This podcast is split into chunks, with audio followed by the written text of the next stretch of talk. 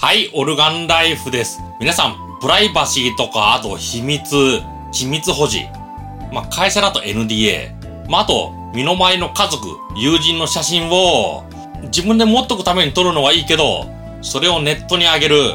まあ、それはちょっと嫌だ。気持ち悪さを感じてる。GPS。まあ、あといろいろなクラウドバックアップ。そういうものを気持ち悪がる。まあ、そういうのはある。ただそういう人でも、陥っちゃう罠があるんですよね。罠というか、そもそも仕組みを知らない。それによって、自分で撮った写真とかが、知らない間にインターネット上を飛び交ってる。どっかのサーバーで処理されてる。もしかしたらその情報が登録されてる。ストアされてる。知らないところで起こってる可能性があるんですよね。それスマホのアプリケーションで、撮った写真をイラスト風にする。あと自分の顔がイケメンになる。男が美女になる。そういうアプリのほとんど、クラウド使ってます。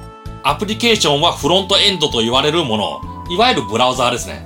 それだけあって、そして、そしてそのフロントエンドがサーバー側に画像を送って、そこで処理して戻す。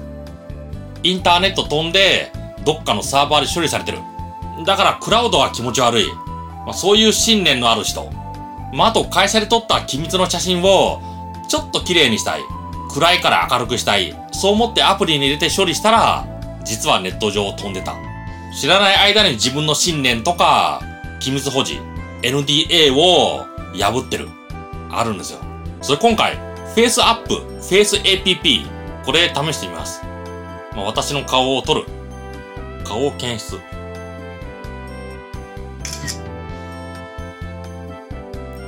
そうすると今、処理中って出てますね。処理中。なんかここで処理行われてるみたい。それここで、いろいろ顔ありますね。老化とか若返りとか女性化。女性化やってみましょう。あ、私の顔が女性になりましたね。まあちょっと保存してきますか。正常の保存されました。じゃあ、同じこと。これを、これ機内モード。ネットアクセスを遮断してやってみましょう。今、このスマホ、ネットアクセスできないです。この状態で同じことをやろうとすると、まず顔を検出、これはできますね。これ撮る。うん。オフライン状態です。インターネットに接続してもう一度やり直してください。これ、ネットで処理されてるんですよ。クラウドです。だからこういうアプリを使うことによって、知らない間に写真、ネットを飛び、クラウドで処理されてます。まあそういうことに対してちょっと気持ち悪いと思ってる人。まあこの理屈を聞くと嫌ですよね。まああと、NDA 機密保持。そういう契約を結んでる人はアウトですよ。大体の会社の勤務規定には触れますね。だからスマホを顔を美顔にする、老化させる、子供っぽくする、性別を変える。あと撮った写真が素晴らしく綺麗になる。空を真っ青にするアプリ。コントラストを上げるアプリ。暗ぼったい写真を明るくする。写真をイラストっぽくする。いろいろな面白いアプリあります。そしてアプリというと、そこにインストールされて、その中で処理されるだろうと思ってる。でも実際違います。なんかなんか面白いアプリ見つけたなと思ったら、今のアプリだったらクラウドで処理されてる。撮った写真がネットを流れる。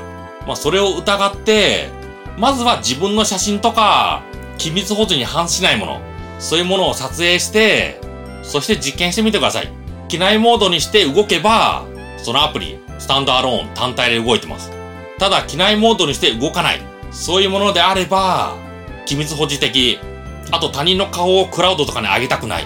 クラウドが気持ち悪い。そういう信念を持ってる人。そういう人だったら気持ち悪くて使えないですよね。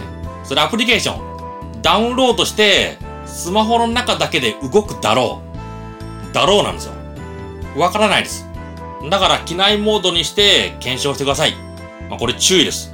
まあ友達の写真撮って、まあそれの性別を変える、老けさせる。まあそういう面白い楽しみ方をしたいな。この周りが、もうそんな信念なくて、楽しみで取り合ってる。そういう状況だったら空気読めないっていうところがあるから、あんまり言わない方がいい。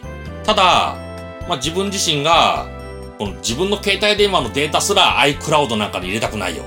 Google のストレージなんかに入れたくないよ。Amazon のフォトメモリなんかに入れたくない。家族、友人のデータは絶対にネットにさらさない。下手にアップロードしない。まあそういう信念のある人、気をつけた方がいいですね。イラストアプリ、美顔アプリ、写真修正アプリ。大体はクラウドで処理されます。写真がネットを飛び、どこかのサーバーで処理されます。写真が飛んでます。だから注意してください。ちょっと気持ち悪いとも思ってください。では、バイバイ。